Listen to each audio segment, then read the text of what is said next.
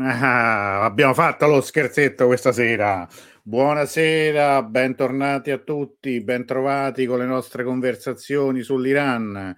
Allora, subito ci sono i nostri amici, Lud, e poi dice Francesco, un buon venerdì sera a tutti e soprattutto ai Bud Spencer e Terence Hill in Salsa Arena. Grazie.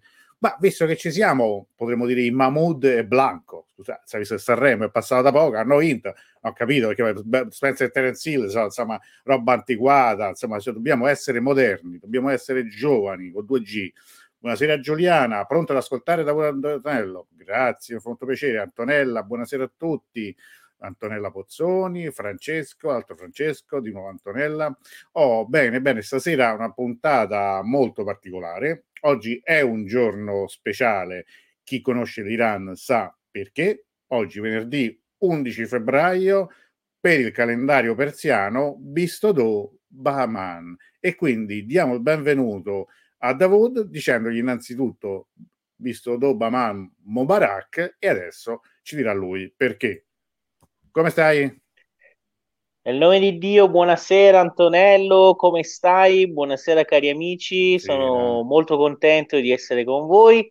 Auguri a tutti i connazionali che ci seguono e naturalmente un grosso abbraccio, saluto a tutti i nostri amici. Spero che anche voi siete felici in questo venerdì questo venerdì diciamo invernale che per noi in Iran è sempre sinonimo di, di felicità, di cose belle e cerchiamo di essere Antonello sempre felici anche io e te in queste dirette, non ma è vero? Sì, ma sì, ma infatti te la fate cioè, Tra l'altro sai cosa pensavo Daud? Mi sono accorto sì. oggi che esattamente dieci anni fa, proprio in questi giorni, noi ci siamo conosciuti perché Tra io l'altro. ero a Teheran per il Fajr e mi ricordo che proprio i giorni precedenti a Bisodo Mambo Barak tu a un certo punto stai parlando con qualcuno per interviste radio e io sono intervenuto allora poi ha fatto ma dottor Sacchetti ma lei capisce un po' il persiano? Eh sì perché no non hai detto niente di brutto però proprio ho capito. Sono passati dieci anni ti rendi conto? Sono, sono passati die- dieci anni e sinceramente ti dico che cioè eh, se non me l'avessi detto mi sarebbero parsi molti di più anche perché sì, ormai vero, in, questi, in questi cioè a, a, me sembra di conoscerti da sempre, molte volte quando parliamo, eccetera, anche perché ci intendiamo al volo. Ma sì, sarà, è vero. Sarà perché nel DNA de, de, de, dei romani c'è molto anche di persiano, del Caucaso, come aveva dimostrato la ricerca del, del quotidiano, del, del, scusate, del magazine scientifico Nature l'anno scorso avevano fatto questa ricerca e l'avevano proprio appurato. Dicevo prima della sai felice... che noi quando facemmo il primo viaggio insieme, no? c'erano anche i miei genitori nel gruppo. Certo. Mi ricordo che a un certo punto mio padre fece: Ma Davide somiglia a Michele, che, che è un cugino mio. È vero, c'è una somiglianza. Quindi ci scopriamo parenti, magari, non abbiamo mai saputo. Vabbè, succede, sai, in fondo il mondo in fondo è una grande famiglia, quindi insomma, chi può dirlo? Certamente. Vabbè. A proposito di felicità, eh, dicevamo che eh, appunto bisogna cercare di eh, sorridere. Hafez dice دمی با غم به سر بردن جهان یک سر نمی ارزد به می بفروش دلق ما که از این, بحت... که از این بهتر نمی ارزد un istante solo di tristezza non vale l'intera ricchezza del mondo eh, vendi il nostro vestito per un po' di vino, dato che meglio di così, più di così non vale. E allora eh. per condividere la felicità di questo giorno andiamo subito a vedere un po' cosa, com'era l'atmosfera oggi a Teheran.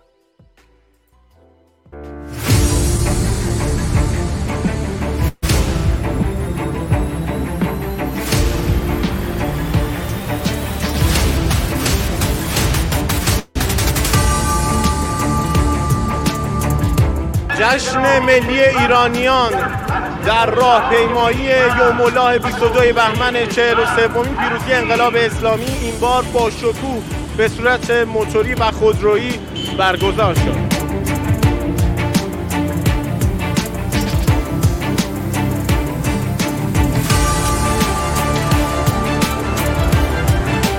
من چلی شاه زندگی کردم. انقلاب دیدم جنگ و دیدم الانم دیدم. آدم باید رو پای خودش بیسته استوار باشه. ما از زیر زورگویی آمریکا باید بیایم بیرون. ما باید نذاریم آمریکا و اسرائیل و انگلیس برای ما تصمیم بگیرن. باید این جوانای نسل جدید برای ما تصمیم بگیرن. با این همه حرفایی که از این ور زدن نمی‌دونم مردم نمیان بیان نگاه کنن ببینن همه یک به یک اومدن و پاکار وایسادن و نشون میدن که همه پاکار این انقلابن و پشت انقلاب خالی نمی‌زنن با تمام مسائلی که وجود داره کشمکش های اقتصادی و اجتماعی. ولی همه پاکار این انقلابی ای بهار آشنایان ای سروده هم صدایان یاد تو آرامش دل نام تو آسایش جان. نفس داریم. از حاج قاسم شهید حاج قاسم دفاع می‌کنیم. انتقاممون رو از اسرائیل و آمریکا می‌گیریم و همیشه در صحنه آماده هستیم تا دشمنان سو استفاده از ما نکنن به خاطر حضرت آیت الله خامنه ای اومدم یه وظیفه ملی می‌دونم. ارق دارم به کشورم به پرچمم. خونها پای انقلاب داده شده. فقط به خاطر ایران و فقط به خاطر ارق ملی که دارن. فقط به خاطر مملکتم به خاطر اسلام. به خاطر نابودی آمریکا و دشمنان. اومدیم نشون بدیم که ما هیچ وقت تسلیم نمیشیم. ما همینطوری هر سال هی بیشتر پیشرفته تر میشیم. من هر سال میام. به خاطر رهبر هر سال میام. با تو با شکوه عشق و باور شوق ما فردای روشن شور ما فردای بهتر. زیباترین تصویری که امروز دیدی چی بود؟ اینکه بالاخره مردم هر جوری هست صحنه هستن. حالا پیاده باشه دوچرخه باشه با موتور باشه برف باشه بارون باشه هستن تو صحنه. این که همه اومدن دیگه. زیباترین تصویری که دیدم حضور ملت سلحشور در راهپیمایی 22 بهمن ما. همه مامانایی که با بچه های کوچیکشون میان. زیباترین تصویر همینه. مردم بازم اومدن. مردم بازم افتخار می‌کنن به کشورشون. و با این حالی که شاید از اون طرف دشمن داره یه کاری می‌کنه که کسی نیاد ولی بازم این مردم می‌فهمن بالاخره که با حضورشون واقعا این حضور خیلی افتخاره. از هر قشری اومدن. این انسجام مردم واقعا همه زیباست. صبح بصیرت خانه خورشیدی دل مهد یاران ولایت. ما همدلی و هر از سنگ سنگ از آسمونم بباره ما بازم تو راهپیمایی شرکت می‌کنیم. من انقلاب و این پرچم سرنگ رو دوست دارم. دوست دارم هر سال تو این راهپیمایی شرکت کنم که کشورم بدونه. کسایی که هم همسن منن قطعا پشت این انقلاب وای میستن. و قطعا این انقلاب استوار خواهد ماند. این وطن واقعا ارزشمند. این وطن واقعا ارزشمند. ایران من عاشقان از تو می‌خوانم. چگونه از تو رو بگردانم؟ ایران به گلو سوگند کشید عشق تو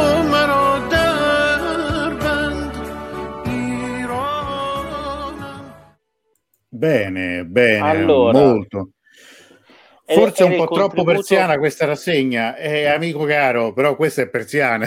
adesso, adesso, adesso, raccontiamo, adesso raccontiamo un po' di Raccontiamo. Tanto bellissimo anche allora, ascoltare quello che hanno detto. Prego, Daud.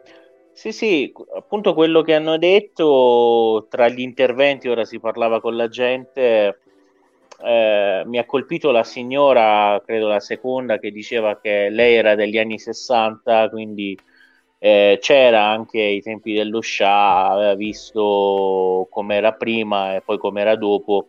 Questo è abbastanza un privilegio perché poi abbiamo visto che erano tutti giovani, quindi molti di loro non hanno visto in pratica i giorni della, rivolu- della rivoluzione nel periodo dello Shah. Poi anche i bambini dicevano che comunque loro amavano tanto la bandiera tricolore che eh, volevano dimostrare diciamo, la loro fedeltà alla, alla nazione e c'era eh, il, signore col moto- il signore col motorino con la moglie dietro che lui spiegava che nonostante tutti i problemi economici e sociali che ci sono, comunque la gente è venuta. Tra l'altro iniziamo a spiegare dicendo che quest'anno non, non eh, bisognava partecipare a piedi, cioè il governo proprio per eh, evitare diciamo, l'incremento del, del, contagio che però purtroppo c'è stato, ora parleremo anche dei dati, mm eh, aveva invitato a partecipare in macchina, cioè in macchina o in moto, in quindi moto. fare una sorta di sfilata motorizzata. E nonostante ciò, molti avevano deciso di partecipare in modalità tradizionale, quindi a piedi. E sì, abbiamo visto tutti con la mascherina, grazie al cielo, eh, però comunque, ripeto, i dati di oggi non sono molto incoraggianti. Infatti, eh, si parla per la prima volta dopo diverse settimane eh, più di 100 morti in una giornata e qualcosa come 40.000 contagi. Speriamo eh, che Davud, comunque... Da noi, eh, da noi 350 morti non fanno più notizie ormai.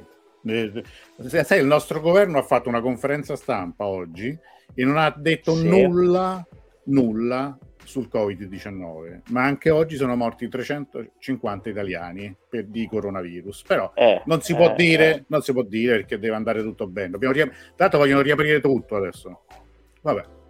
Prego, prego. Eh, eh, per quanto riguarda poi eh, io mi, avevo in mente questa cosa che la volta scorsa alla fine praticamente avevamo avuto sì. tante domande per quanto riguarda la rivoluzione oggi l'11 febbraio abbiamo anche eh, tempo praticamente di rispondere a queste domande, quindi poi magari eh, quando vorrai tu potremmo, certo, potremmo magari rispondere e parlarne, approfondire. Sì. Ricordo agli amici di giocare, stasera si gioca con Dirus come tutti i venerdì, quindi scrivete con l'hashtag eh, gioco con Dirus, eh, lo rimetto grande così lo, lo, potete vedere bene, ve lo ricordate, gioco con Dirus e oggi, visto che è visto Doberman, eh, volevo regalare un'immagine che sia in qualche modo legata a questa giornata, mettiamo questa foto, questo sfondo della Torre Asadì, Piazza Asadì, che è un luogo storico anche della rivoluzione e poi di tutte le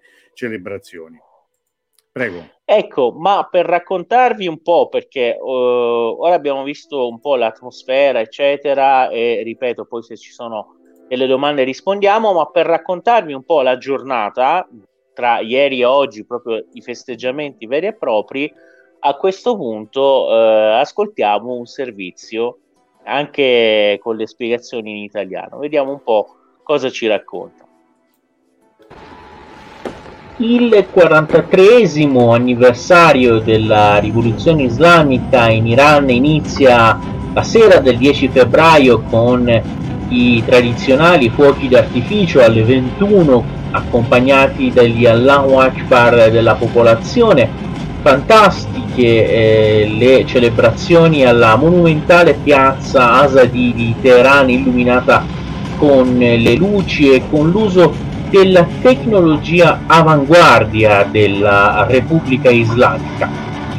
Nella giornata dell'11 febbraio il eh, presidente Raisi ricorda che eh, la speranza del suo esecutivo è riposta tutta nella gente, nella popolazione, in coloro che eh, festeggiano la giornata e sono eh, i veri protagonisti di questo 22 Bahman Raisi eh, ricorda che eh, la speranza della nazione è proprio nella gente e non nei negoziati di Vienna e nemmeno in ciò che verrà deciso a New York. Ed in effetti eh, non si può dar torto al presidente dando uno sguardo alla partecipazione della gente, partecipazione che quest'anno era stata annunciata con eh, i mezzi come i motorini e le automobili, ma comunque sono tante le persone che partecipano in maniera tradizionale a piedi cercando di rispettare le norme anti-covid eh, molto presenti anche i giovani e i bambini che eh, sono praticamente il futuro di questa nazione e che non hanno visto né la rivoluzione né i fatti eh, successivi ad essa. Ma al di là dei eh, canti e dei fasti della uh, piazza, non mancano in eh, questo 43 anniversario le note critiche. Infatti, Meisan Moti, che eh, nel programma dal vivo oh, del primo canale eh, eh, recita alcune poesie, ricorda che eh, la gente vuole che questo governo eh, metta a sicuri alla giustizia i corrotti e che eh, lancia eh, delle dure critiche contro l'industria automobilistica iraniana accusata di non produrre eh, automobili di buon livello.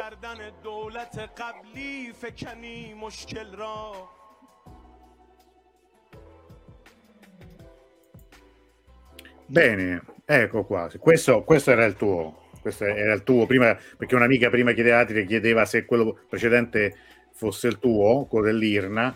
E, però, questo, questo, è tuo, giusto? Quello sì, prima, sì, no? sì, sì. Eh, questo, questo eh, scusate se non sono assolutamente un professionista, ma comunque ho cercato di fare una ricostruzione della giornata eh. e, e, dei fatti che si sono Molto verificati.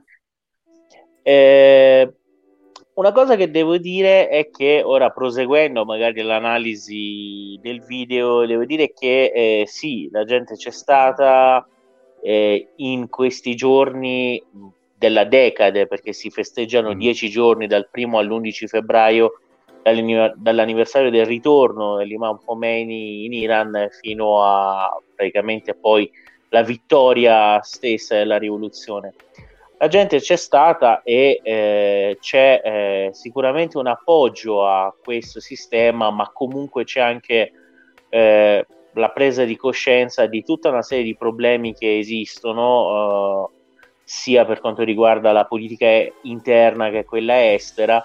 Per la politica estera devo dire che in questo momento c'è abbastanza intesa un po' tra le diverse forze in campo e anche magari parlando tra la gente, perché vabbè, tutti dicono che ok, stiamo cercando di negoziare per ripristinare questo accordo eh, nucleare, eh, però cioè, alla fine quello che potevamo fare l'abbiamo fatto, se, se non va non va, speriamo che vada bene. Però per quanto riguarda la politica interna, come diceva appunto il resoconto, le critiche sono tante, e ci sono chiaramente anche delle parti del paese che non funzionano. Facendo anche un'analisi, perché di solito il punto culmine diciamo, delle celebrazioni del 20, di 22 Bahman è il discorso del Presidente della Repubblica. Il discorso di Reisi, oggi lui praticamente ha fatto questo discorso, sono meno di sei mesi se non sbaglio dal suo insediamento e in questo periodo molto molto lentamente eh, lui è, è, riuscito a frenare l'inflazione che un po' è uno dei problemi abbastanza fastidiosi eh, forse uno dei più fastidiosi in questo momento che hanno a che fare con il, la popolazione iraniana. Si sa che gran parte di questo fenomeno è dovuto anche alle sanzioni ma chiaramente non è dovuto solo alle sanzioni quindi anche alla gestione degli affari economici, è riuscito con tanta fatica, lentamente, a frenare diciamo, l'incremento dell'inflazione che era a un ritmo galoppante eh, ai tempi dell'ex presidente Rouhani, dell'amministrazione precedente. E infatti in questi ultimi, forse in queste ultime due settimane abbiamo assistito a un a un calo del 10% più o meno del valore del dollaro e dell'euro nei confronti del real. Ho detto all'incontrario, il real che ha riconquistato certo. 10% del, del, valore perso mm. nei confronti eh, della valuta straniera. Eh, questo è importante perché anche molti prodotti eh, iraniani, proprio prodotti dalle fabbriche e delle industrie iraniane, poi sono legati in qualche modo alle materie prime che arrivano dall'estero, quindi sono acquistate in valuta oppure al contrario eh, anche le materie prime sono iraniane però i macchinari utilizzati eh, sono magari stranieri tra l'altro come tu ben sai molti macchinari sono italiani o tedeschi sì. soprattutto e quindi eh, praticamente c'è bisogno di comprare i pezzi di ricambio di fare queste cose quindi alla fin fine il valore della valuta straniera influisce anche sui prezzi eh, delle merci. Tra l'altro, a proposito di macchinari e cose varie, leggevo oggi appunto l'intervista realizzata dall'ANSA con eh, l'ambasciatore iraniano a Roma, Bayat, che eh, auspicava, auspicava che cosa? Lo leggiamo anche nel post che volevi sì. far vedere. Vediamolo subito. Tra l'altro, leggiamo prima questo, ecco, questo è un post che ha messo sui social, a nome mio e dei colleghi dell'ambasciata della Repubblica Islamica dell'Iran a Roma, porgo a tutti i connazionali e agli amici italiani i migliori auguri nel giorno dell'anniversario della vittoria della rivoluzione islamica. Spero che nel nuovo anno possiamo cogliere i frutti preziosi di maggiori e rifiorite relazioni tra i due paesi in ogni settore. Tra l'altro ricordo che eh, questi erano i giorni in cui tradizionalmente si teneva un ricevimento nella residenza dell'ambasciatore iraniano. Ovviamente la situazione della pandemia eh, impedisce ancora questo tipo di, di, eventi, di grandi eventi. Secondo me anche insomma, un, un atto di, di, di, responsabilità non averlo organizzato nemmeno questo anno.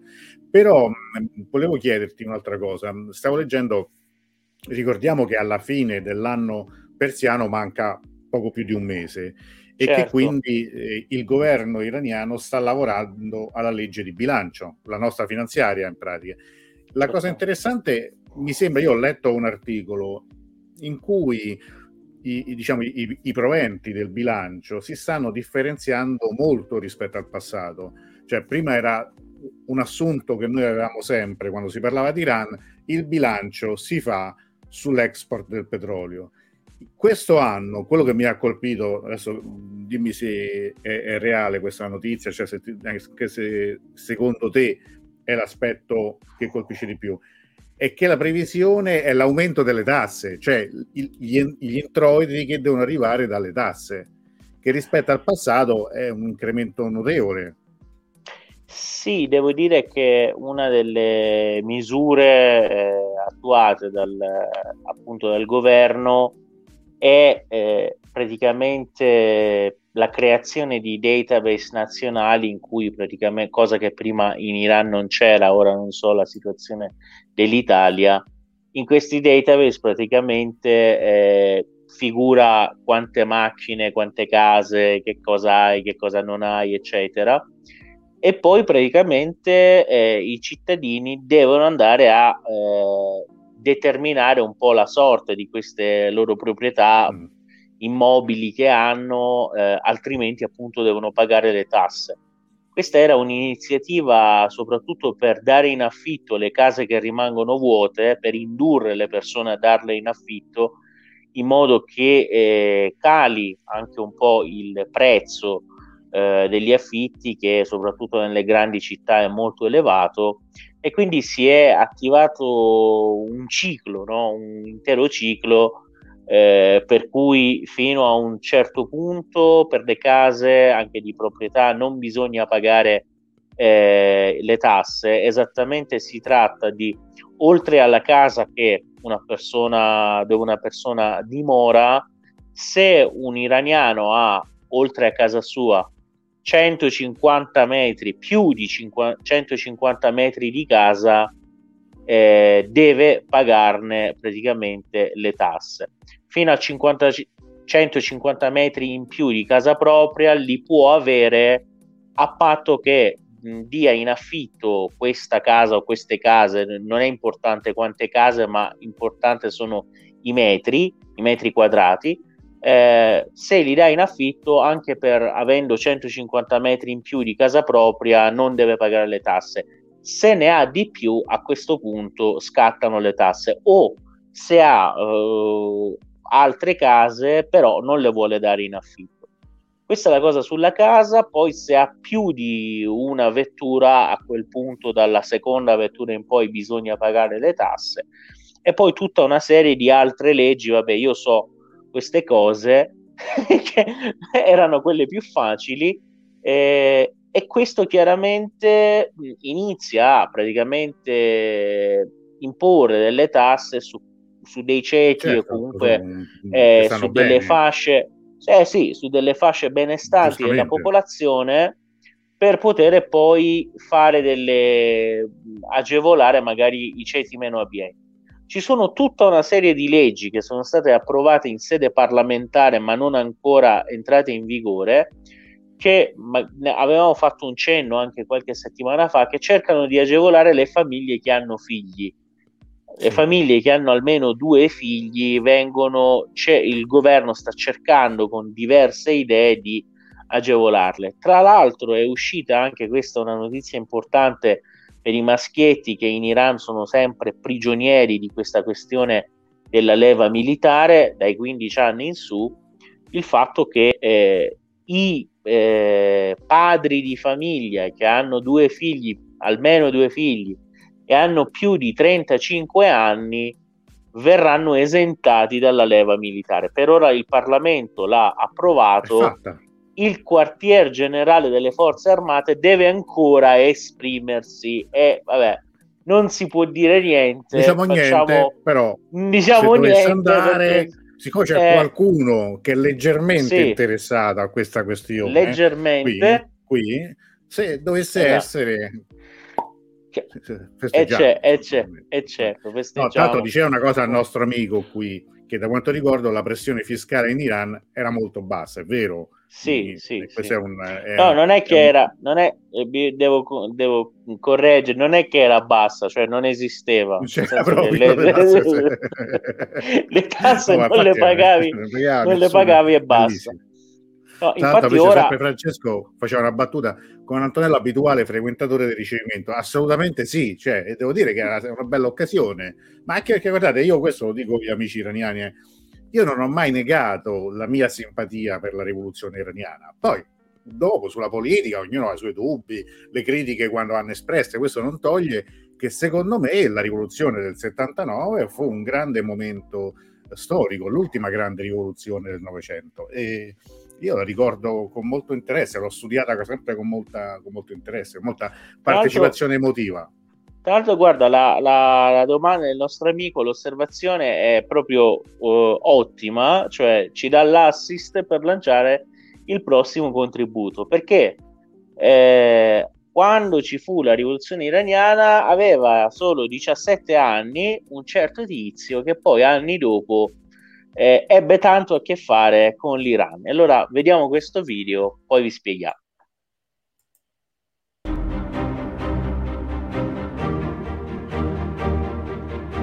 سرزمین موعود کتاب خاطرات باراک اوباما 44 مین رئیس جمهور ایالات متحده است. این کتاب روایتی قهرمان محور از اقدامات اوباما طی سالهای 2009 تا 2017 میلادی است. در قسمت 19 این کتاب اوباما به وقایع انقلاب ایران و ورود امام به کشور پرداخته نارضایتی روزافزون مردم از شاه در نتیجه سرکوب‌های بیرحمانه و ترویج آداب و سنت‌های غربی بود. روحانیون و پیروان آنها از نقض قوانین اسلام گلایه داشتند. تحلیلگران CIA هیچگاه به افزایش نفوذ یک روحانی شیعه تبیدی که شاه را دست نشانده غربی ها می‌دانست توجه نکرده بودند. آیت الله خمینی در سخنرانی ها و نامه های خود از مردم می‌خواست تا شاه را کنار بزنند و حکومتی دینی را برپا کنند. ایالات متحده از تظاهرات و انقلاب 1978 متعجب شده بود. در موجهای پیاپی کارگران ناراضی، جوانان بیکار و جمهوری خواهان برای بازگشت به قانون اساسی به طرفداران آیت الله خمینی در خیابانها می پیوستند. همزمان با آغاز سال 1979 و در پی افزایش میلیونی تظاهر کنندگان شاه از کشور فرار کرد و برای مدت کوتاهی در ایالات متحده برای مداوا بستری شد. برنامه خبری شبانه آمریکا مملو از تصاویر پیرمردی با ریشهای سفید و چشمانی شبیه پیامبران بود که پیروزمندانه با هواپیما از تبعید به میان هوادارانش برگشته بود من 17 ساله و دبیرستانی بودم و باور این موضوع که اتفاقات آن روزها سی سال بعد باعث تغییر چشمانداز ژئوپلیتیکی ریاست جمهوری من می شود غیر ممکن و اقراق‌آمیز به نظر می رسید. Allora, erano, erano, parti del, dell'autobiografia di Barack Obama, ex presidente americano, The Promised Land. Nella, nel diciannovesimo capitolo lui racconta che appunto ai tempi della rivoluzione iraniana lui eh, era diciassettenne e seguiva praticamente queste, queste vicende lui racconta che eh, gli analisti della CIA non avevano assolutamente valutato eh, l'importanza che poteva avere l'aumento della, dell'influenza e della popolarità di un religioso sciita in esilio che era l'imam Khomeini e che poi eh, un certo giorno tornò in Iran con eh, eh, le, le tv americane vennero riempite delle immagini di un uomo scrive Obama dalla barba bianca e dagli occhi simili a quelli dei profeti che praticamente portava, guidava la rivoluzione iraniana e poi Obama conclude che non avrebbe mai pensato che eh, anni dopo, durante la sua presidenza, eh, l'orizzonte strategico degli Stati Uniti fosse così eh, dipendente appunto da questo paese e da quella rivoluzione. Eh, e quindi sono quelle abbiamo, eh, della storia, no? le storie personali vissute, poi ognuno...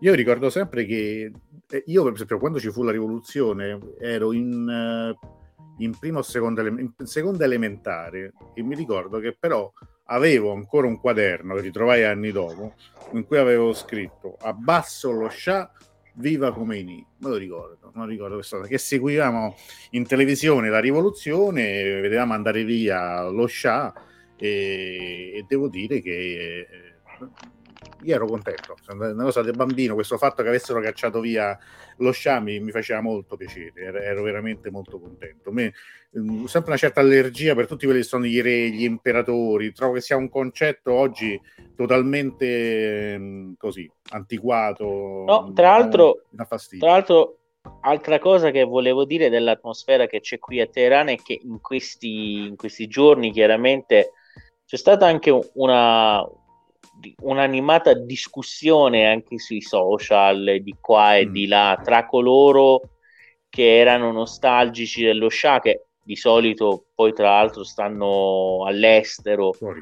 e coloro che magari non lo sono si opponevano con le loro, con le loro argomentazioni e anche a colpi di video, di foto, di testimonianze, di racconti eccetera tra questi mi ha colpito, tra l'altro, la, la, il racconto di un, di un, ragazzo iraniano che prima della rivoluzione era studente in Italia e che lavorava in uno dei giornali comunisti dell'epoca. E questo ragazzo raccontava che eh, praticamente lui chiamava Nofello Chateau, cioè il villaggio dove stava in esilio Khomeini, per prendere le notizie e poi naturalmente scrivere gli ultimi aggiornamenti sul loro giornale e a un certo punto c'è questa dichiarazione di Khomeini che invita eh, agli inizi, diciamo, in, eh, agli inizi dell'anno, nel periodo della semina, no? invita gli agricoltori a seminare, a seminare di più, a fare tutto il possibile. Quando questo ragazzo racconta al suo direttore del giornale questo, questo annuncio, questa richiesta da parte di Khomeini, il direttore del giornale dice però questo vostro leader non mi sembra eh, tanto lucido perché ora per danneggiare lo Shah dovrebbe dire di no, non, mm. non seminate, cercate di cioè, eh, creargli dei problemi e poi in realtà dopo la rivoluzione, quando poi lui entra, arriva e c'è quello che avviene dopo, questo direttore del giornale aveva preso atto del suo errore, cioè no, allora lui in realtà forse prevedeva il suo ritorno e il crollo appunto del, del sistema Pahlavi. Allora, Beh, oggi... comunque sai, è interessante il, per esempio la, eh, il modo in cui la sinistra, la sinistra marxista guardò la rivoluzione. Alcuni io ho fatto vedere in tante delle nostre occasioni delle prime pagine, è una rivoluzione contro il capitale, eh, titolavano molti, molti giornali di sinistra. E è, interessante, è, è, un grande tema, una grande questione e sicuramente la ritoccheremo in altre occasioni. Allora, abbiamo avuto domande in questo momento? Cioè, mi, cioè, ho, ho... Ah, qui domande Nessuno, no. niente. Una, un, un'osservazione, il nostro amico Francesco dice l'impero americano dovrà sempre fare i conti con l'impero persiano. E questo è un, ovviamente un, un, punto riguardo la politica del Medio Oriente, quindi sì, sicuramente certo, questo sì. Certo, anche, anche se comunque cioè, non, non, bisogna, bisognerà vedere, ora ci, ci, sono tantissime teorie, parlano di diverse cose, eccetera. Eh, no, no, io ho sempre pensato, forse è una cosa, sai, da, da, da, da ingenui, io lo ammetto, forse è un pensiero da ingenui, però ho sempre pensato che eh, i popoli, le nazioni, i governi, proprio piantando grano eh, facendo cose belle, cercando di vivere la propria vita in eh, pace, armonia e felicità, probabilmente ce la faremmo tutti nel mondo, non ci sarebbe proprio bisogno eh, di guerre, cose varie, eccetera. Però ah, eh, purtroppo, eh, purtroppo, cioè, certe volte non, non si capisce poi perché com'è questa cosa Evidentemente ora eh, le guerre sono, sono, causate da chi le vuole, da chi ne trae interesse. In, nella storia umana proprio del XX secolo siamo arrivati a buttare al mare il grano per evitare che il prezzo del grano calasse. Cioè, secondo me quello è stato uno dei culmini. Sì, assolutamente. oh, di follia allora, totale. Ah, ci sono risposta... alcune domande. Un, una tecnica, Adriano non l'ho capita, lo speaker è la voce di Obama, giusto? Beh no, ma Obama non parla persiano, non so se quale ti riferisci. Alla voce sotto, se c'erano pezzi in inglese, sai che non ci ho fatto caso, sinceramente. No, però il allora, persiano non era Obama. Allora, no, no. poi... Allora, c'era una, sono un paio di domande. Sì, domande ehm, ci sono.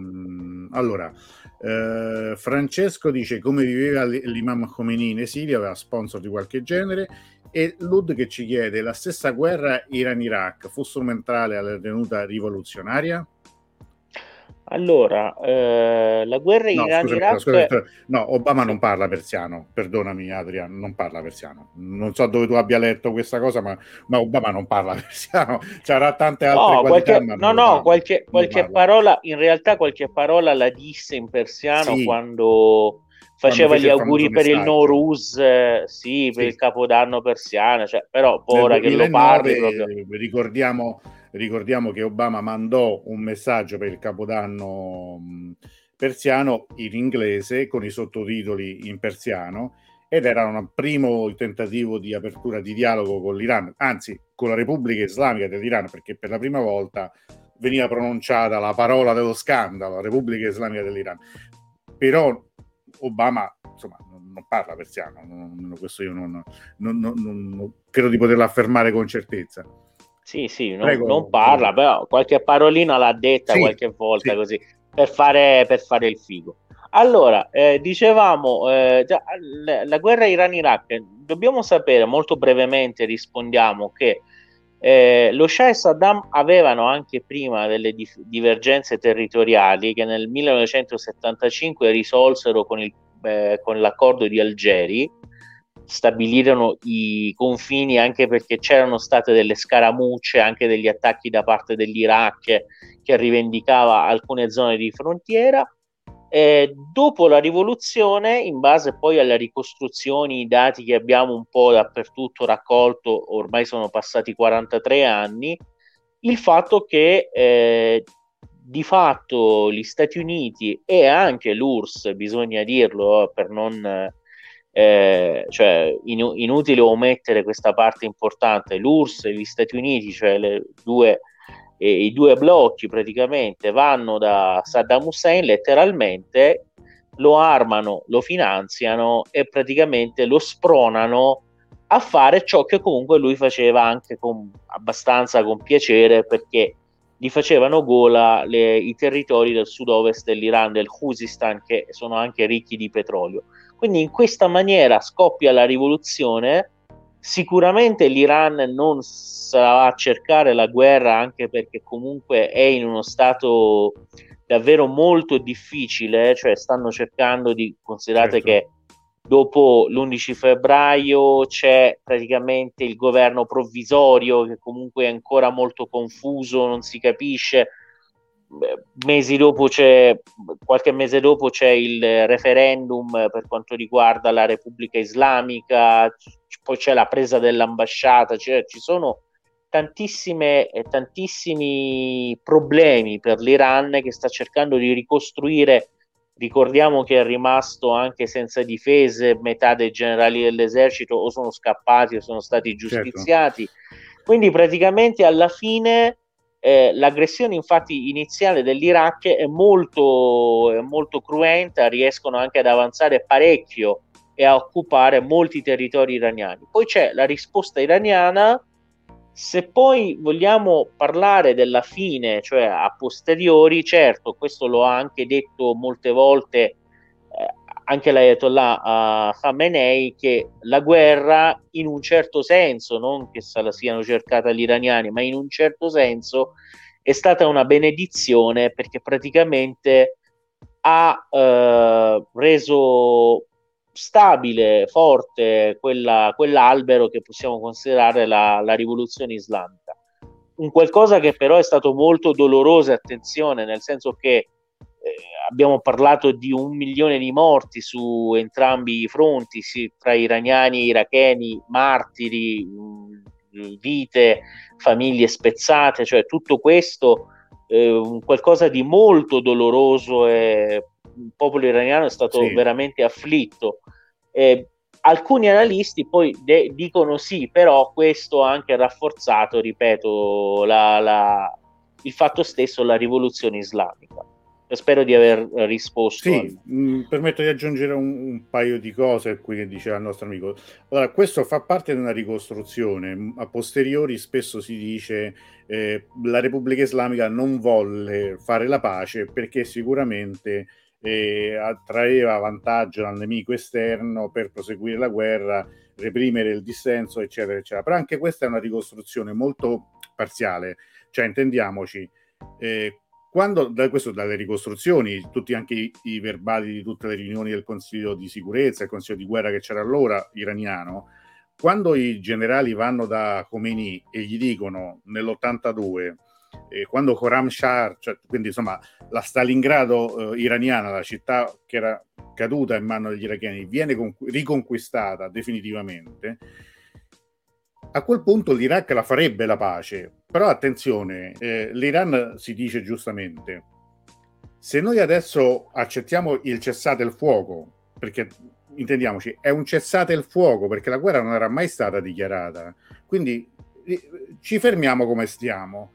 Chi ci garantisce che Saddam si riarma e tra un anno non ci riattacca ed è ancora più forte?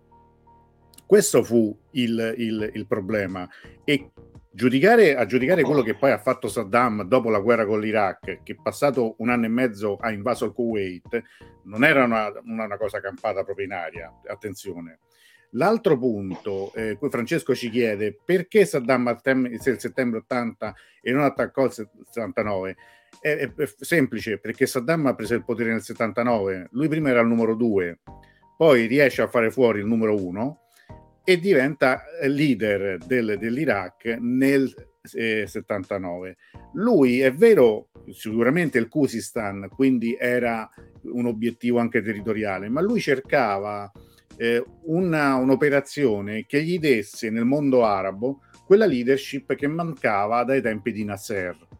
Quindi lui si voleva ehm, presentare agli occhi del mondo arabo come il nuovo leader panarabo anti-Israele, ma anche anti-Iran, perché l'Iran sciita, perché la rivoluzione dell'Iran era qualcosa che spaventava e molti in Medio Oriente, primo fra tutti l'Iraq, che aveva appunto una maggioranza di cittadini eh, sciiti che vivevano l'oppressione da parte della maggioranza sunnita, che appunto era quella che esprimeva il potere di Saddam. Ora, Allora, nel... Prego. No, no, sì, sì. No, volevo dire che era Hassan al-Bakr fino al 1979 appunto Saddam eh, lo sì. sostituì con un golpe tra... tra, tra l'altro fu cioè le, le, cose della storia interessanti no? le foto famose di mh, mm, Saddam e che è il numero due che firma con lo Shah il famoso trattato di Algeri in realtà quel trattato fu eh, come dire un incentivo per la rivoluzione perché in base a quel trattato ricominciarono i pellegrinaggi dei fedeli iraniani che andavano a Karbala, che andavano a Najaf e grazie a questo, questi nuovi pellegrinaggi contattavano anche Khomeini.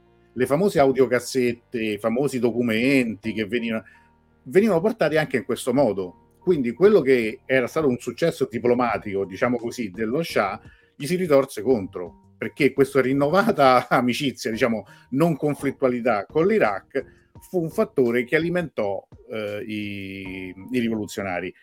E l'altra cosa che poi il, lo Shah fece sbagliatissimi è quando chiese agli ultimi mesi di esilio di espellere Khomeini dall'Iraq che andò a Parigi e da lì ebbe una platea mondiale. Tra l'altro mi permetto di fare un appunto, oggi un lancio dell'ANSA era totalmente sbagliato perché scriveva l'Ayatollah Khomeini tornava dopo 14 anni di esilio in Francia. Eh, no, in Francia c'è stato 3-4 mesi, c'è stato da ottobre fino al primo febbraio. Insomma, sono insomma, qualche libro di storia, riaprirlo non fu, non, non, sarebbe male. Tra l'altro, scusate adesso ti do, ti do la parola, scusami Dawood, però eh, volevo ricordare che per le persone che sono abbonate, domenica sera parleremo di un documentario che eh, chi si è abbonato avrà avuto modo di vedere, Stronger Than a Bullet, cioè che è un documentario sulla guerra, sulla guerra imposta, in cui un eh, fotografo di guerra ritorna sui luoghi di guerra e racconta la sua esperienza. Quindi chi è interessato a questo film e a parlarne si può abbonare e ne parliamo. Prego Davuto, scusami.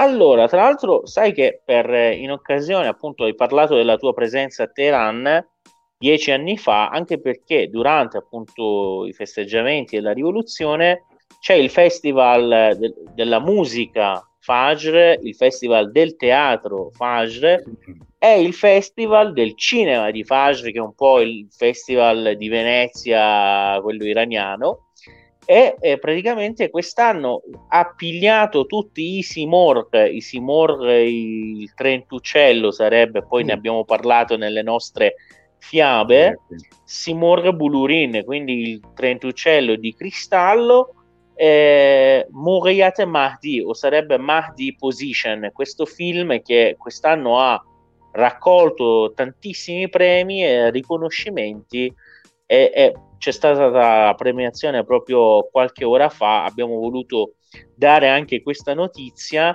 Per quanto riguarda il eh, festival musicale di Fajr, partecipa anche un, un, gruppo italiano che si chiama Little Italy e leggevo proprio sulla pagina dell'ambasciata italiana a Teheran che ha riscontrato eh, successo ed è vabbè, favorito per, eh, nella gara appunto del festival di Fajr. Fajr che tra l'altro vuol dire eh, alba, no? proprio il sorgere del sole in, in, in, arabo, in persiano, in tutte e due le lingue, è appunto il nome che è, è stato dato ai festival dell'anniversario della rivoluzione proprio per perché molte volte ve- viene la rivoluzione indicata proprio come un, un, sorgere del sole, anche nell'inno nazionale si dice Sarzadas Ofor Mehre Khovaron, il, il, sole dell'Oriente è uscito appunto uh, dall'orizzonte.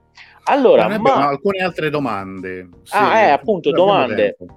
Ah, facciamo, ecco qua, un altro. Francesco dice, il mega attentato dell'estate 81, secondo alcuni non fu opera del Mojahedin e Khalk, ha qualche fondamento tale ipotesi? Immagino tu parli del Sietir, del, del, mm, esatto, quello contro il, esatto, il, il palazzo della Repubblica Islamica dove praticamente la sede della, del partito della Repubblica Islamica in cui morirono martiri 72, 72 eh, perso- eh, parlamentari, ma anche il presidente e il primo ministro.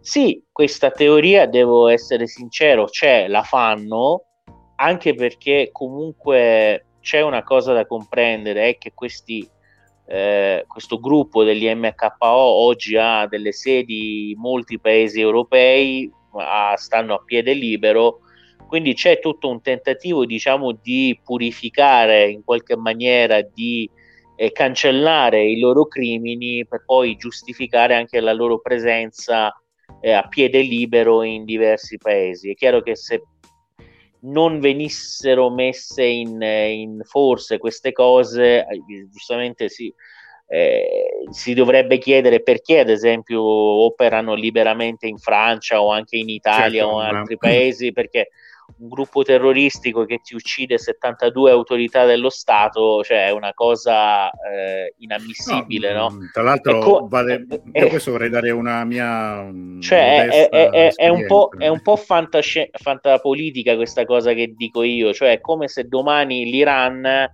eh, creasse in, eh, a Teheran la sede delle Brigate Rosse, mettiamo, con i personaggi che poi, che ne so, sono stati eh, eh, complici o elementi di attentati o azioni terroristiche in Italia. Per questo, Guarda, io ripeto, questo lo volevo ricordare perché sai, questo è un episodio di cui si, si parla, si parlerà ancora, ma in realtà non è un episodio isolato. Cioè, la strategia di questo gruppo eh, durante quei mesi in particolare eh, era es- esattamente questa, di scatenare una guerra civile, un'insurrezione armata e fu, e gli attentati non fu soltanto quello, perché furono due episodi molto gravi. Uno in cui venne ucciso l'Ayatollah Beheshti, eh, che era il presidente del, del, del, partito di Khomeini, e successivamente, appena un mese e mezzo dopo, un altro attentato in cui morirono sia il, il presidente appena eletto, Rajai, che era eletto da, da poche settimane, e il primo ministro Baonar. Quindi è una serie di attentati in cui morirono anche molti civili e per la mia esperienza personale, quando ho avuto modo di parlare con alcuni di questi personaggi, non sapendo, ahimè, chi fossero, loro rivendicavano questo, queste loro azioni, non è che dicevano no, non l'abbiamo fatto, dicevano ma noi non avevamo scelta, per cui eh, insomma mh, oggi non possono ammetterlo pubblicamente, ma la loro strategia è sempre una strategia terroristica, quindi io, non, io credo che mh, sicuramente su questo ci sono mh, pochi dubbi su chi possa aver, come dire, approfittato di, di quella situazione. Un'altra domanda, quanto gli USA approfittarono di quella situazione per estromettere l'anima rivoluzionaria di matrice di sinistra? Ops, è andato via Davud. Dunque, guarda, questo intanto che aspettiamo che ritorna, io mh, non so, gli Stati Uniti giocarono in questo, c'è un famoso, una famosa delazione di un, uh, di un agente sovietico che andò in Inghilterra e rivelò tutti gli iscritti al Today, al Partito Comunista e l'America in un gesto di riconciliazione negli anni successivi con la neonata Repubblica Islamica donò questo elenco a Khomeini, diciamo all'autorità della Repubblica Islamica e avvenne poi eh, dire, un, una soluzione finale nei confronti anche dei comunisti che vennero processati e praticamente eliminati nell'83 però questa è una fase successiva. Sì, alla, agli Stati Uniti sicuramente, come dire, l'eliminazione della sinistra non dispiacque, però fu anche un, un qualcosa che avvenne all'interno della rivoluzione. Eccoti, Daud. Ero allora, andato a rispondere. Sì. Prego. Eh, no, appunto, eh, questa cosa è purtroppo una delle realtà amare che ci fu sul, subito dopo la rivoluzione. Volevo dire, ah, stavo leggendo la domanda ah, successiva. Sì, sì, questo avevo in parte risposto io, cioè gli Stati Uniti che sì, ci furono insomma delle situazioni, voglio dire, gli Stati Uniti inizialmente pensarono questo, se scoppia una rivoluzione per gli Stati Uniti è meglio che non sia una rivoluzione comunista perché l'Unione Sovietica, come dire, sfonderebbe e arriverebbe al Golfo Persio, quindi nella, nella logica della guerra fredda era qualcosa che non volevano.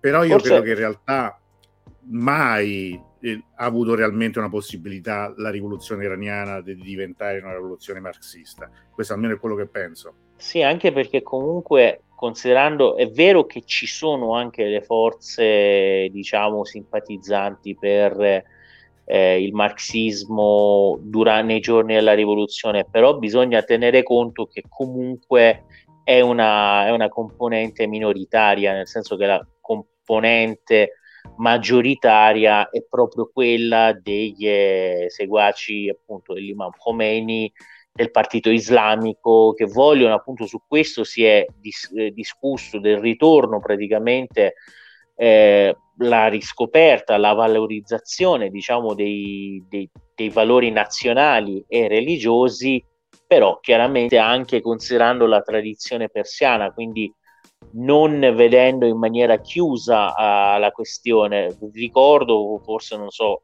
gli amici lo sanno o meno, che Khomeini comunque porta molte innovazioni che i religiosi sciiti dell'epoca, compresi quelli ad esempio di Najaf del sud dell'Iraq, inizialmente non accettano. Ad esempio al tempo, sembra incredibile, però è così, al tempo giocare gli scacchi era proibito perché di solito eh, si giocava scommettendo, era un gioco d'azzardo, invece Khomeini arriva e dice eh no se, se, non giocate sui soldi quindi se non ci sono soldi di mezzo perché no? Giochiamo a scacchi facciamo anche la, la squadra la nazionale che poi sapete che è anche una delle nazionali forti quella dell'Iran oppure tante altre misure quella che Antonello sa il fatto che eh, le donne oltre una certa età volendo non possono non indossare l'hijab eh, quando escono oppure tante altre comunque eh, riforme che lui ah, porta che certe volte lo mettono anche in eh, collusione diciamo con il resto del mondo sciita inizialmente soprattutto perché poi diventerà in maniera indiscussa il maggiore leader appunto del mondo islamico al sciita. Parliamo anche del suo successore l'Ayatollah Khamenei che è un religioso comunque per parlarvi del contesto molto progressista per i tempi, nel senso che sa suonare il tar, è uno che è appassionato di poesie, che legge Victor Hugo. Infatti il padre stesso dice a un certo punto della sua vita, gli dice, senti, tu non è che non, non vai tanto bene per il ruolo di religioso, in realtà è uno progressista e credo che comunque poi l'Iran, eh, l'abbiamo detto anche l'altra volta, l'Iran di oggi questo lo mostri tanto, cioè tra eh, è, una, è una interpretazione dell'Islam molto particolare, molto diciamo, eh, come si chiama, unica se vogliamo. Sì. Allora, come aveva Khomeini in esilio, aveva sponsor di qualche genere. Sì, lo sponsor erano praticamente, eh, le, per quanto io sappia, si, suoi averi personali, eccetera, eccetera, ma poi anche comunque donazioni, donazioni da parte della gente. E... Questo è una cosa che va sottolineata, cioè nel senso che nell'Islam sciita, adesso correggimi se sbaglio, Dawood, il Marja, cioè nel senso che il, il, il, il Khomeini era un Marjai Taqlid, cioè una fonte di imitazione, quindi era Giusto. all'epoca quando viene espulso, viene mandato in esilio, era una, il margià di riferimento del bazar, di molti basari anche facoltosi, certo. donavano direttamente a lui. Quando, quando, lui va in esilio, prima in Turchia e poi a Najaf, disponeva di una base per poter eh, continuare Certamente, a, che poi, che poi non è che lui poi non è che lui si pappasse tutte le donazioni, attenzione perché sono no. anche ingenti. Venivano utilizzate, queste di solito vengono utilizzate per questioni di beneficenza, l'aiuto certo, ai poveri, ma, chiaramente. E, e ma sì, aveva anche in condizioni molto, molto semplici. Io qui sorrido perché qualche anno fa ci fu un documentario molto interessante a un festival di Roma che era un, fi- un, un film, non è una battuta, è un documentario sulla moglie di Khomeini che raccontava la loro vita e raccontava che lei quando andarono a Najaf era fuori di sé perché faceva un caldo terribile, il marito non aveva comprato nemmeno eh, il condizionatore e lei era abituata invece a, cioè, rispetto a Com, Najaf era un inferno, per cui non oso pensare al caldo che, che, che, che faccia a Najaf, cioè era una condizione molto umile e, ed era un film molto molto interessante questo. Se, tra l'altro, questo io, tra l'altro questo io lo devo ribadire, ora magari qualcuno si, si, si, arrabbierà con me, o non è però assolutamente nulla di, cioè non c'è nulla di offensivo, però tuttora, cioè se tu vai a vedere dove vive Khamenei o dove vive l'Ayatollah Sistani o dove stanno no, certo, i, i, diversi Ayatollah, cioè vivono come forse vivevano i loro padri nelle condizioni assolutamente molto semplici su un tappeto che poi non è manco il tappeto di seta magari che, quello che trovate su Persia Viaggi nella sezione prodotti. No, tappeto semplice no, semplicissimo. E in, in, delle condizioni molto molto davvero modeste e semplici. Credo che questa sia una grandissima differenza che mm. questi leader religiosi hanno con altri religiosi leader religiosi della terra con l'assoluto rispetto che ho per tutti gli altri però alcuni vivono proprio in uno sfarzo proprio incredibile allora senti... c'era un'ultima domanda ultima ecco. domanda che mi sembra interessante e Qual è l'attuale atteggiamento della Repubblica. Islamica verso la fuga di Mossadegh? È molto di grandissima ammirazione, cioè gli devono tutto, come diceva Antonello, il budget, no? che si fa molte volte sul petrolio, la nazionalizzazione vero, del petrolio e, e, gli saranno riconoscenti gli iraniani, secondo me, eh, di tutte le generazioni. Eh, quindi sì, poi annualmente si ricorda proprio il, l'ultimo giorno di Esfand, che è il giorno della nazionalizzazione del petrolio, sì. si parla sempre di lui, le sue immagini vengono mostrate e tra l'altro mh, Coincide molte con volte... Noruz quasi, giusto? Sì, sì, sì, è un giorno prima del Noruz e soprattutto molti credono che in qualche modo quel, quella parentesi di Mossadegh in cui lo Shah fugge a Roma, la, ne abbiamo parlato tante volte, comunque sia, sia stata diciamo un, un anticipo no? di quella che poi fu appunto la rivoluzione contro lo Shah. La prima volta diciamo che gli iraniani non ci riuscirono, anche perché in quel caso questo si legge, si, si studia molto bene anche nelle scuole iraniane, in quel caso il partito nazionalista di Mossadegh e le, la componente religiosa capeggiata dall'Ayatollah Khashani non riescono praticamente a mantenersi alleati fino alla fine e quindi di questa, di questa mancanza di unità approfittano appunto gli americani che riescono a fare il golpe e far tornare lo Shah, cosa che, che però... va capito, va, va tenuto presente questo esempio, questo precedente, quando lo Shah nel 79 scappa e va in America. Cioè, molti iraniani credevano che avrebbe fatto esattamente quello che aveva fatto nel 53.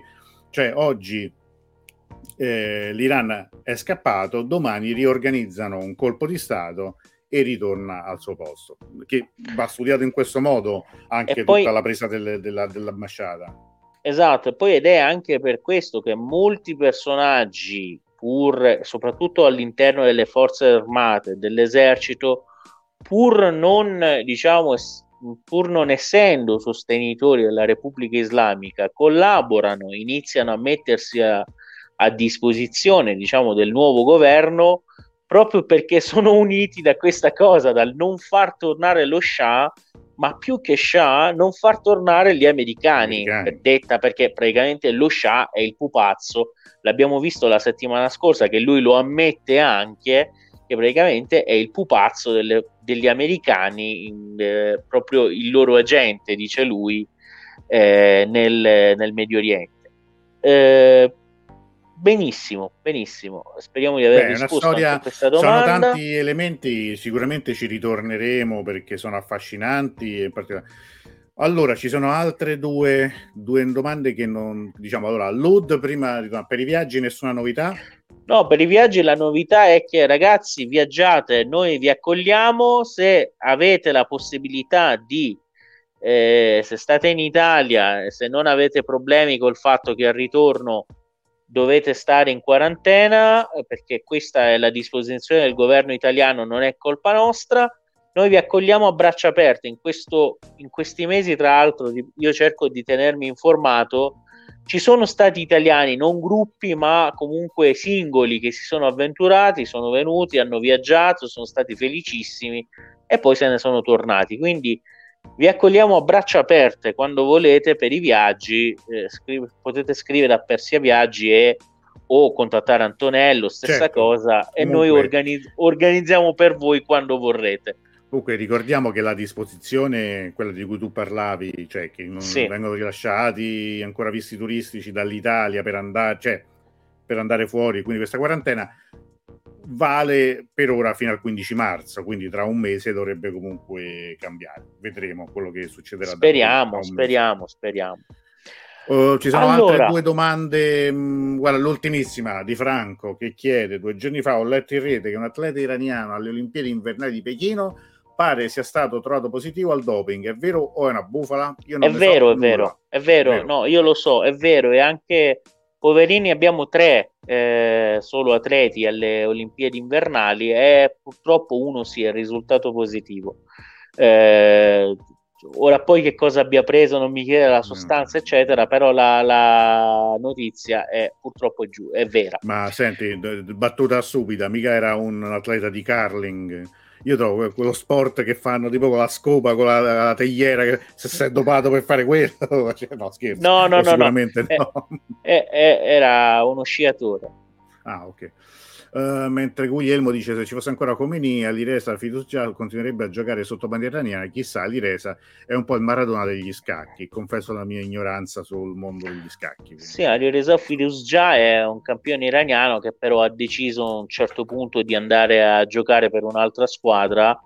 Eh, non so se all'Italia succede che qualche italiano vada a giocare per un'altra, stra- un'altra squadra, No, uno bravo, eh, tre. eh, va- ma sai no l'Italia Da noi cerca negli- atleti altrove perché altrove, cioè, no, l'Italia è, è- è- l'Italia è di quei paesi che li prende, li piglia. Esatto.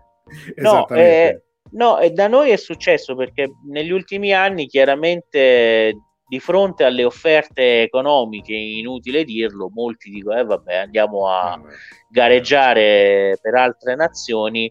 È un qualcosa comunque di abbastanza, cioè ora in Medio Oriente sopra, cioè il problema è che ci sono anche paesi abbastanza eh, ricchi che non, cioè i soldi non sanno come spenderli, cioè se tu ora per dire ai prossimi mondiali del 2022, no, sai che c'è il Qatar, si tengono in Qatar e c'è il Qatar come padrone di casa sarà presente. Andando a leggere i cognomi della rosa del Qatar, no? tu trovi che ne so, eh, Brasiliani. Dia- no, trovi Diaz, Gomez, non so, questi Sì, che proprio sono argentini cioè proprio s- s- catarioti non mi sembrano, no?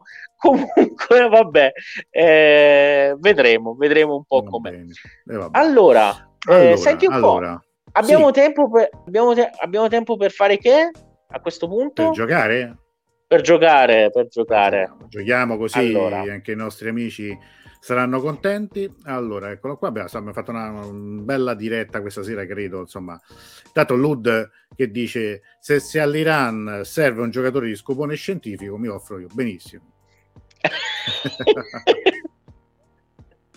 Beh, insomma, ma è stato espulso dalla federazione iraniana comunque quando a Mosca la nazionale si ritirò. Mm, eh, ripeto la mia Oh. ignoranza su, su- su questo, non, non- non lo, non- lo so, quindi confesso la mia ignoranza. Di scacchi piacerebbe una volta parlare anche di scacchi, ma io non ne so nulla. Una volta parleremo magari anche dell'origine del gioco degli scacchi. Allora, vediamo un po'. Come al solito, aspetta, scusate che chiudo, chiudo il televoto, vediamo chi c'è. Eh, Guglielmo è sempre in extremis, sempre nell'ultimo. Meno male che ce l'hai fatta. Vediamo questa sera chi è che vince. Vediamo un po', un po' un effetto, vediamo un po'.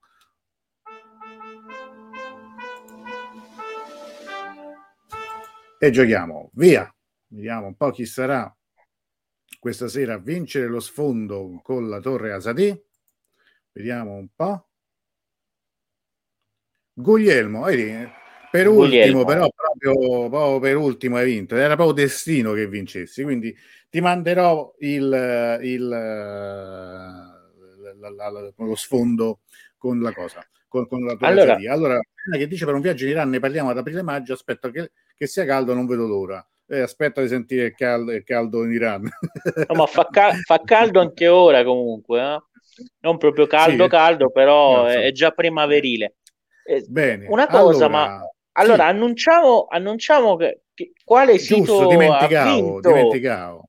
Allora, il nostro amico eh, vince tu- lo sfondo lo Sì. sfondo de- che abbiamo detto, ma, Perché abbiamo ma detto abbiamo da un'altra que- notizia. perché abbiamo detto che noi vogliamo d'ora in poi, per gli amici che non viaggiano in Iran, presentarvi, farvi il tour virtuale, portarvi nei siti storici. Avevamo Voi fatto una votato. votazione per disegnare il primo da presentare. Eccola qua. E voi avete votato per il palazzo Golestan con, il Con un'ampia- 41,4%, una netta Esatto. maggioranza. Quindi la prima puntata che offriremo ai nostri amici del- de- de- delle conversazioni sarà appunto quella del- dedicata alle- al palazzo del Golestan. Bene, Perfetto. ora un Palazzo altro del- annuncio. Come? Sì, Palazzo del Golestan, dico, ricordiamo che la prima diretta è assolutamente la prima, Gratuita. la prima, il primo, sì, diciamo, visita virtuale assolutamente gratuita, poi vedremo a pagamento le altre. Perfetto. Allora, io intanto ricordo, prima di salutarci, che invece gli amici abbonati che hanno votato su quale parola trattare nell'ottava puntata, la puntata per adesso è, è in vantaggio Hammam.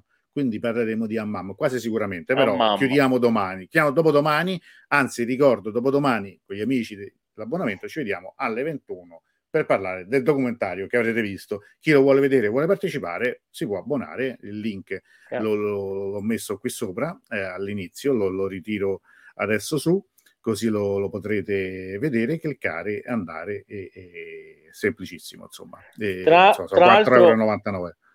Esatto, tra, tra l'altro sai come si dice fai la mam eh, in persiano? Come si dice? Ammammate. Temo- Ah, mamma, te- eh, che c'è- temevo qualcosa del genere, era nell'aria ed è arrivata. Bene, allora, carissimi, Allora. grazie, grazie Davud per essere stato con noi ancora una volta. Allora. Ci vediamo venerdì prossimo. Inshallah, ci vediamo venerdì Inshallah, prossimo. inshallah ci vediamo Ciao. Buonasera, buonasera a tutti, grazie per essere stati con noi e abbonatevi così ci vediamo in tanti anche dopodomani sera. Ciao ciao.